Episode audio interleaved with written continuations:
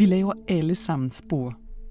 Taber du 10 kroner på en mark, eller graver du i din have for måske at bygge et nyt skur, ja, så vil arkeologer om 200 år stadig kunne finde spor efter dig. På en udgravningsplads ved det gamle Alling Kloster er det museumsinspektør ved Museum Silkeborg, Kirsten Nellemann Nielsen, som leder efter spor, der kan give os ny viden om klosterlivet i Danmark. Og her kan man blandt andet gennem udgravningerne finde ud af, hvordan munkene begravede deres døde. Det er nemlig sådan, at i middelalderen, der har man ikke gravsten og øh, markerede gravsteder, som vi har. Det er kun i få til, man har det, tilfælde, man har det. Men det tyder ret meget på herude, at munken havde styr på, hvor folk var begravet, og hvor, den, hvor man ikke skulle grave en ny grav ned. Men selvom man kan finde nye oplysninger om fortiden ned i jorden ved en udgravning, så lader museet også flere af ligene blive liggende i mulden i denne omgang til nye undersøgelser i fremtiden. Så det er jo mærkeligt, at vi står, altså du og jeg, vi står oven på de grave, vi ikke har gravet fri. Vi, vi står oven på dem nu, og der, normalt er der jo græsmark her, og, og maskinerne kører henover. Det gør ikke noget. De ligger fint hernede. Der sker ikke noget med dem. Men det er mærkeligt at tænke på, at de er lige under vores fødder. Arbejder man på en udgravningsplads, så skal man være opmærksom på de små spor, der kan føre til nye konklusioner. For selvom filmhelten Indiana Jones måske finder guld og diamanter, så bliver virkelighedens arkeologer altså også begejstrede for langt mindre fund vi skulle finde den her grøft. Og vi gravede, og vi gravede, og endelig kom grøften. Og det var, altså, det var stor jubel. Og så fik vi maskinen til at grave ned i grøften, og den var meget dyb. Den blev ved og ved, og helt ned i, i bunden af grøften, der fandt vi en tegldut. En, hvad for noget? Ja, en hvad for noget. Det er altså en pyntekugle, der sidder på toppen af Klosterkirkens tag, og som kan give museumsmedarbejdere som Kirsten Nellemann Nielsen kuldegysninger, fordi de giver nye oplysninger om, hvordan bygningen har set ud. Mit navn er Lene Grundborg Poulsen, og du lytter til fjerde afsnit af serien Tættere på himlen, historien om de danske klostre langs Gudnåen. Det er en podcastserie, hvor vi undersøger, hvorfor vi til stadighed er fascineret af det enkle liv i middelalderens klostre, hvor munke og nonner levede et roligt liv med bøn og arbejde. Og i det her afsnit kan du tage med os ud på udgravningen, hvor du ikke skal forvente, at vi finder kasser med skatte eller guldhorn. Til gengæld vil der være fantastiske og vilde bitte små sensationer, der kan nuancere vores forståelse af klosterlivet hvis vi tager os tid til at undersøge dem ordentligt. Vi står her ved Alling Sø, og vi står simpelthen på de sidste rester af Alling Kloster. Og når jeg siger de sidste rester, så kan det være lidt svært at se, fordi der er græs over det hele. Men man kan godt se, at der er nogle firkantede øh, strukturer her i græsset. Og det er simpelthen sporene efter Alling Kloster.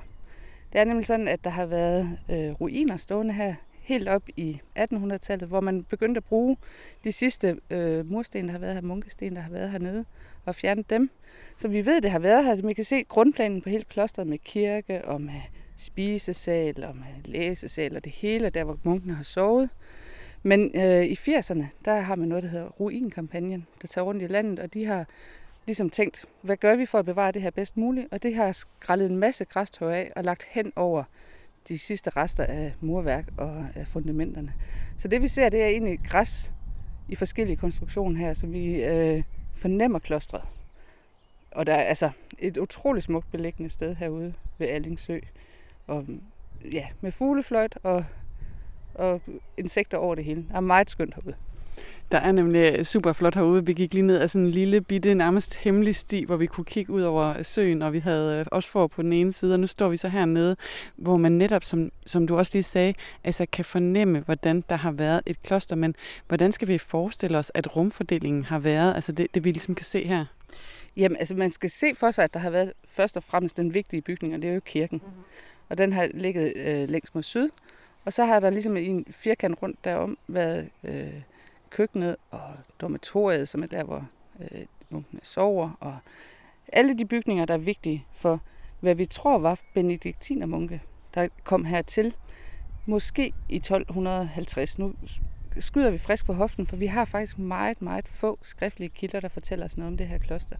Ligesom at når vi kommer herud i dag, så er det sådan lidt en, en hemmelig øh, et hemmeligt fortidsminde, så er hele klostrets historie lidt hemmelig for os, for der findes næsten ingen skriftlige kilder. Vi må sige, at vi med meget stor sandsynlighed kan sige, at de kommer fra Vejerslev. Kirken i Vejerslev er en meget speciel kirke. Det er en klosterkirke. Og det er nok, ja, det er før 1165, at der er nogen, der bygger et kloster i Vejerslev. Vi har en enkelt skriftlig kilde, der siger noget om en abbed. Øh, de siger ikke noget om klostret, men han hører til ude i Vejerslev.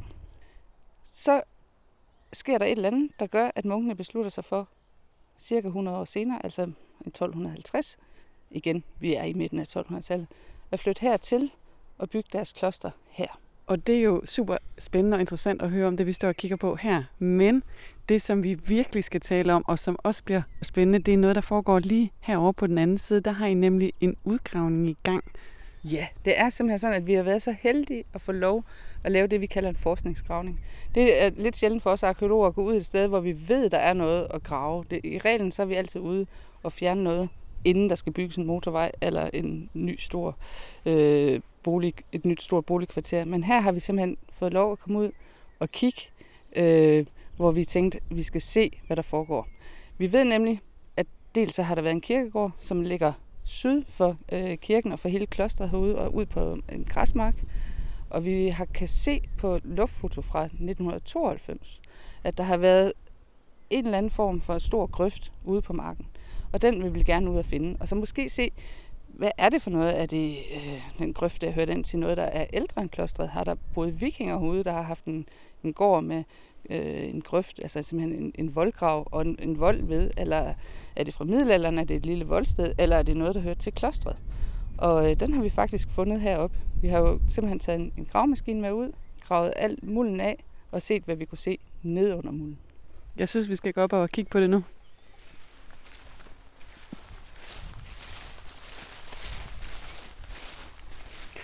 Nu er vi kommet herhen til jeres første udgravning, og vi står og kigger ned i den her sådan meget øh, aflange udgravning på, ja, hvor dyb er den sådan en... Ja, yeah, den er, altså her er den sådan 40 cm ned, og det, øh, folk de spørger tit, hvor dybt skal I ned, når I, når I skal ud og lede efter ting i jorden. Og det ved vi simpelthen aldrig, fordi det vi skal ned til, det er det, vi kalder røgjorden. Det betyder, at vi skal ned under mulden, og muldlaget kan jo være alt fra 15 cm til 50 cm. Herude er det ikke ret tykt. Det er faktisk en rigtig dårlig jord, vi går på herude. Det er øh, grus og sand og meget tørt. Det er, det er ikke et godt sted at dyrke noget som helst. Så det er også derfor, der er græsmark herude. Øh, og vi har jo her, lige syd for kirken, taget mulden af. Vi har haft en gravmaskine ude, som jeg sagde. Den tager mulden af for os. Vi går og kigger med alt vores sikkerhedsudstyr på. Folk de tænker tit, at arkeologer er sådan nogen, der går rundt med en teske og en Indiana Jones hat, men vi står altså med en, en stor skovl og med sikkerhedstøj på og hjelm og sikkerhedssko. Og hvad har I præcis gravet efter her? Jamen her syd for kirken har vi kigget efter kirkegården, og vi kunne rigtig godt tænke os at finde ud af, hvor stor har kirkegården været? Kan vi finde afgrænsningen på den? Og det er sådan, at i middelalderen, så var, var der faktisk ikke ret tit kirkegårdsstiger, så var der tit kirkegårdsgrøfter. Så vi kunne rigtig godt tænke os at finde aftegningen i råjorden af en mørk stribe, der ligesom har været en grøft. Det er nemlig sådan, at når vi som arkeologer er ude og kigge efter noget, så tager vi mulden af, og så kigger vi i det, der hedder råjorden. Og det er jeg sikker på, hvis du har gravet hjemme i din have, så hvis du graver virkelig dybt, så kommer du for eksempel ned i noget ler, eller der, du kommer ned i noget, som ikke er god plantejord. Og det er det, vi kalder råjorden. Og hvis du graver et hul ned i den, så kan arkeologerne se det om 200 år. Hvis du har gravet et skur ned og sat stolper i, så vil arkeologerne om 200 år kunne finde sporene efter dit stolpehul. Og sådan er det også med jamen for 2000 år siden eller for 500 år siden. Men her kiggede vi altså efter kirkegården, og der dukkede grave op med det samme. Og det er ikke fordi, vi har været nede og finde skeletterne. Vi kan bare se de her mørke, aflange pletter i jorden, ned i rødjorden. Og her ligger munkene meget fint på ræd og række. Det er en meget velordnet kirkegård. Der er, vi har fundet 16 grave. Og øh, vi har haft besøg fra en fra Øm. Hun sagde, at det er fuldstændig ligesom de gjorde på Øm. Altså Øm Kloster? Øm, undskyld, fra Øm Kloster, ja, lige præcis. Som er også et Cistercienser Kloster, som ikke er benediktiner, som de er her, som vi tror, de er. Men øh, det er en, en anden måde, end hvis man for eksempel kigger på bykirkegårde eller på en almindelig sovnekirkegård, hvor der kommer mange begravelser. De kommer mange begravelser ned oven i hinanden, og man har ikke styr på, hvor de forskellige grave var. Det er nemlig sådan, at i middelalderen, der har man ikke gravsten og øh, markerede gravsteder, som vi har. Det er kun i få til, man har det, tilfælde, man har det. Men det tyder ret meget på herude, at munken havde styr på, hvor folk var begravet, og hvor, den, hvor man ikke skulle grave en ny grav ned. De ligger her rigtig fint, og vi dækker dem til igen. Og så kan det være, at en gang om mange år, der er nogen, der får lyst til at komme ned og kigge, kan vi, er der skeletter bevaret, og kan vi forske lidt i dem. Men det gør vi ikke nu. Vi har bare set, at de var der. Og når I ikke graver ned, hvordan kan det så være? Jamen det er fordi, hvis man gør det, så skal man gøre det med en god grund. Og det kunne fx være forskning. Øh, det er øh, omkostningstungt, øh, og det er, vi skal passe godt på, når vi graver med menneske, ned efter menneskeknogler. Øhm, og hvis vi kiggede, hvis vi bare tænkte, at vi, vi graver bare lige ned og kigger, om der er nogen her. Altså, hvordan er det? Det kan godt være, at der ikke er skeletter bevaret. Det kan godt være, at det hele er omsat herude. Øh, og det ved vi simpelthen ikke nu. Så man kan sige, kunne, kunne det ikke være spændende at lige komme ned og kigge? Men hvis vi graver ned og kigger, så kommer der ilt ned til det, vi finder dernede. Og det sætter gang i en, en øh, proces, der vil gøre, at så vil det, den grav være øh, kontamineret. Altså, så vil den simpelthen blive ødelagt. Så derfor har vi valgt ikke at gøre det. Så her, hvor vi står, så det er jo egentlig en lidt vild tanke, at øh, lige her, der ligger der faktisk nogle munke øh, fra den tidsperiode, vi beskæftiger os med, faktisk lige her, og, og vi ved, at, at de er her. De, de ligger i nogle grave, som er sådan meget sirligt ordnet, som du siger. Hvad fortæller det dig om, om den måde, de levede, og den måde, de tænkte, at de begraver, øh, begraver hinanden på den måde? Jamen, det fortæller mig, at de, altså det, her er jo også tale om, om mennesker, der, hvor kristendommen og det hellige har betydet noget. I middelalderen blev alle begravet med hovedet mod vest, sådan så at de på dommens dag kunne sætte sig op og se mod øst, hvor Kristus ville vise sig. Øhm, og det har man gået ekstra meget op i, når man var munk. Det var ens arbejde at sørge for alt det hellige. De har jo hele deres, hele deres døgn har været fyldt ud med vigtige timebønder. Den vigtigste var kl. 2 om natten, der de stod op og brugte en time på at bede og have messe. Øhm, når man så begravede folk, så skulle, det jo, altså, så skulle de jo være klar til dommens dag og til efterlivet. Så de har også vidst, hvor de var, og sørget for, at de ikke gik ned og forstyrrede nogen. Så, de, altså, så alle kunne stå op på den rigtige måde på dommens dag. Så der er, så der er orden i tingene, der er, selv i døden? Der er orden i tingene, selv i døden, og det hele handler om, om efterlivet. Øhm, og så er det jo også, altså det er jo mærkeligt, at vi står, altså du og jeg, vi står oven på de grave, vi ikke har gravet fri. Vi, vi står oven på dem nu, og der er normalt er der jo græsmark her, og, og maskinerne kører henover. Det gør ikke noget, de ligger fint hernede, der sker ikke noget med dem. Men det er mærkeligt at tænke på, at de er lige under vores fødder. Jeg har lavet to udgravninger herude. Vi står her ved den korte øh, udgravede grøft, men lige herover til højre for os, der er der altså en meget større udgravning. Hvad er det, I har gravet efter herover? Ja, vi gravede efter, hvad skal jeg sige, vi har håbet på at kunne finde spor, både fra klostrets tid, øh, der har stået bygninger måske, øh, kunne der have været nogle nedgravninger, kunne der, vi vil rigtig gerne finde spor efter klostrets tid. På et luftfoto fra 1992 kunne man se, at her har været en grøft. Det er sådan, at i meget, meget tørre sommer, så vil man kunne se på, om det er græs eller korn. Hvis der er god jord nedunder, som holder på fugten, så kan man simpelthen se grønne tegninger i en kornmark. Og på den måde har arkeologer flere gange fundet jamen, huse fra vikingetiden, øh, jamen, og som her grøfter, hvor der, altså, der er simpelthen en lang streg af korn, der tydeligvis har fået mere vand end alt det andet korn. Og den grøft vil vi rigtig gerne finde. Vi kan se, at den ligger, det er en, en vinkel, der ligger lidt skævt på klostret, og derfor tænkte vi, der har ligget noget før klostret. Der har ligget en vikingtidsgård med en voldgrav rundt om, og en, eller er det et voldsted, som lige før et kloster, øh, klostret bliver til her, så har der simpelthen været nogen i middelalderen, der har bygget en borg her. Og den skulle vi ud og finde. Og øh, vi satte maskinen i jorden, og vi gravede, og der kom stolpehuller frem. Der har stået bygninger her. Vi kunne ikke sige, hvornår de der stolpehuller er fra. Det kan vi, når vi har taget jordprøver for dem og fået dem dateret. Men vi skulle finde den her grøft. Og vi gravede, og vi gravede, og endelig kom grøften. Og det var, altså, det var stor jubel. Og så fik vi maskinen til at grave ned i grøften, og den var meget dyb. Den blev ved og ved, og helt ned i, i bunden af grøften, der fandt vi en tegldut. En, hvad for noget? Ej, jeg siger en tegldut. Der var et stykke rundt tegl, og øh, sådan, en lille, sådan en lille knyttet barnehånd øh, på den størrelse, og det er faktisk et rigtig, rigtig spændende fund. Og vi kan godt grine lidt af, at vi har fundet en tegldut. Men det er simpelthen en pyntekule, der har siddet på toppen af kirkens tag. Og hvad er det, der gør, at I er så op at køre over, at I har fundet en lille, lille, bitte tegldut? Den fortæller os noget om, hvordan kirken har set ud. Vi ved, vi ved jo ikke, hvordan har set ud herude. Vi ved, hvordan et kloster har set ud i middelalderen. Vi ved, at de nok har haft spidsbuede vinduer herude, selvom at, at de har været nogle af de første, der har haft det i landet. Det er den nye mode, at man går fra de runde vinduer, små runde vinduer til spidsbuede vinduer. Og så kan vi sige, jamen der er tegl herude. Der, der har, vi har fundet tagtegl. Så ja, der har været tegl på tagene, men nu kan vi pludselig sige, at det er ikke bare et lille tegltag. Man har simpelthen brugt ekstra energi og penge på, at der skulle være pynt på taget af, teg, af kirken. Og hvis man øh, kender et drivhus i dag, sådan moderne, flotte drivhus, de har tit sådan nogle små franske liljer hele vejen hen langs tagryggen. Og det er lidt på den måde, man skal forestille sig. Bare et tegl. Så har vi simpelthen haft sådan nogle små, små kugler hele vejen hen langs tagryggen. Øh, så pludselig så bliver kirken jo lidt mere øh, levende for os. Så kan vi pludselig se, at det, jamen, de, har, de, har, de har brugt lidt ekstra energi på at gøre den flot. Og I havde også besøg af Nationalmuseet herude, som netop var meget begejstret for det her fund. Hvordan det? Jamen det, vi havde, det var, hvad skal vi sige, det er ikke fordi, at Nationalmuseet har været for at holde øje med os, men vi var så heldige at få besøg af en fra Nationalmuseet. Og han udbrød, og måske med lidt et glimt i øjet, men stadigvæk sagde han, ej, det er det simpelthen det vigtigste bygningsarkeologiske fund, der er gjort øh, ude på et kloster i 200 år. Og det øh, er lidt en overdrivelse, men, men det er alligevel det, vi, har, vi ved ikke noget, og nu ved vi en lille smule mere. Så det siger alligevel noget om, at det er et vigtigt fund, I har ja, gjort her? det er et vigtigt fund. Og det er et af de få fund, vi har gjort herude. Vi har også haft en detektormand til at gå herude i forbindelse med, at vi går her.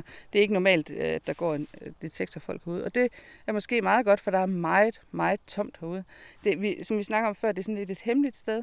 Og det er også et sted, hvor der ikke, jamen, folk kommer ikke kørende forbi og smider dåser med øl, eller der ligger ikke kapsler ude på marken. Der er næsten ingenting. Øh, men han har fundet en lille sejlstampe.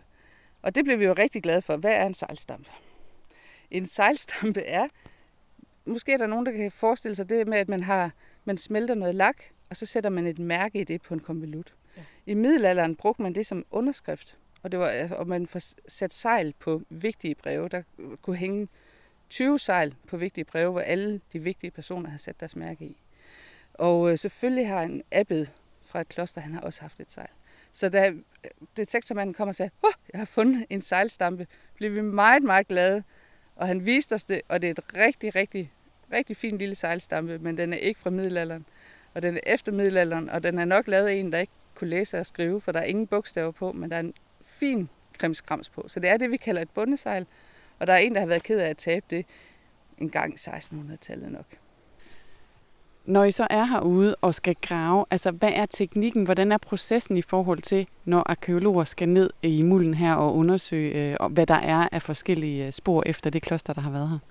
Jamen, altså som, som sagt, så er det første, vi gør, det er, at vi sætter en maskine på. En stor gravmaskine. Og så går vi og kigger efter den. Og når vi så har set nogle, hvad skal vi sige, vi, kalder dem, vi kan kalde dem pletter i jorden. Nogle, noget, der har en anden farve end det almindelige jordhoved. Så graver vi i det med vores skovle og ser, hvad er det for noget. Kan, går det langt ned i jorden. Og så tager vi noget af jorden med hjem, fordi i det jord, der kan der være små stykker øh, trækul, eller en lille nødskal, eller et eller andet. Og det kan vi simpelthen få dateret, så vi kan få at vide, hvornår er det her kommet ned i det her stolpehul. Og så kan vi få dateret hele vores anlæg herude. Altså, vi er jo simpelthen så heldige herude, at vi har fundet det, vi gerne ville. Vi har, altså, vi har fundet vores stolpehuller, vi har fundet gravene. Vi har ikke fundet afslutningen på kirkegården, men vi kan se, at der har været den her fine munkenes kirkegård.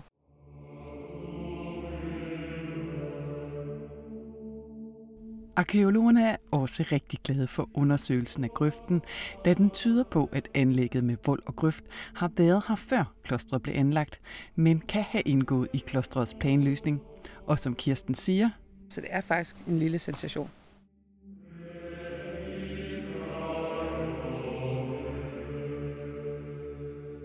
Du har lyttet til fjerde afsnit i podcastserien Tættere på himlen, historien om de danske klostre langs Gudnåen. Vil du vide mere om klostre og kulturhistorie langs Gudnåen, skal du gå ind på hjemmesiden oplevgudnå.dk podcast.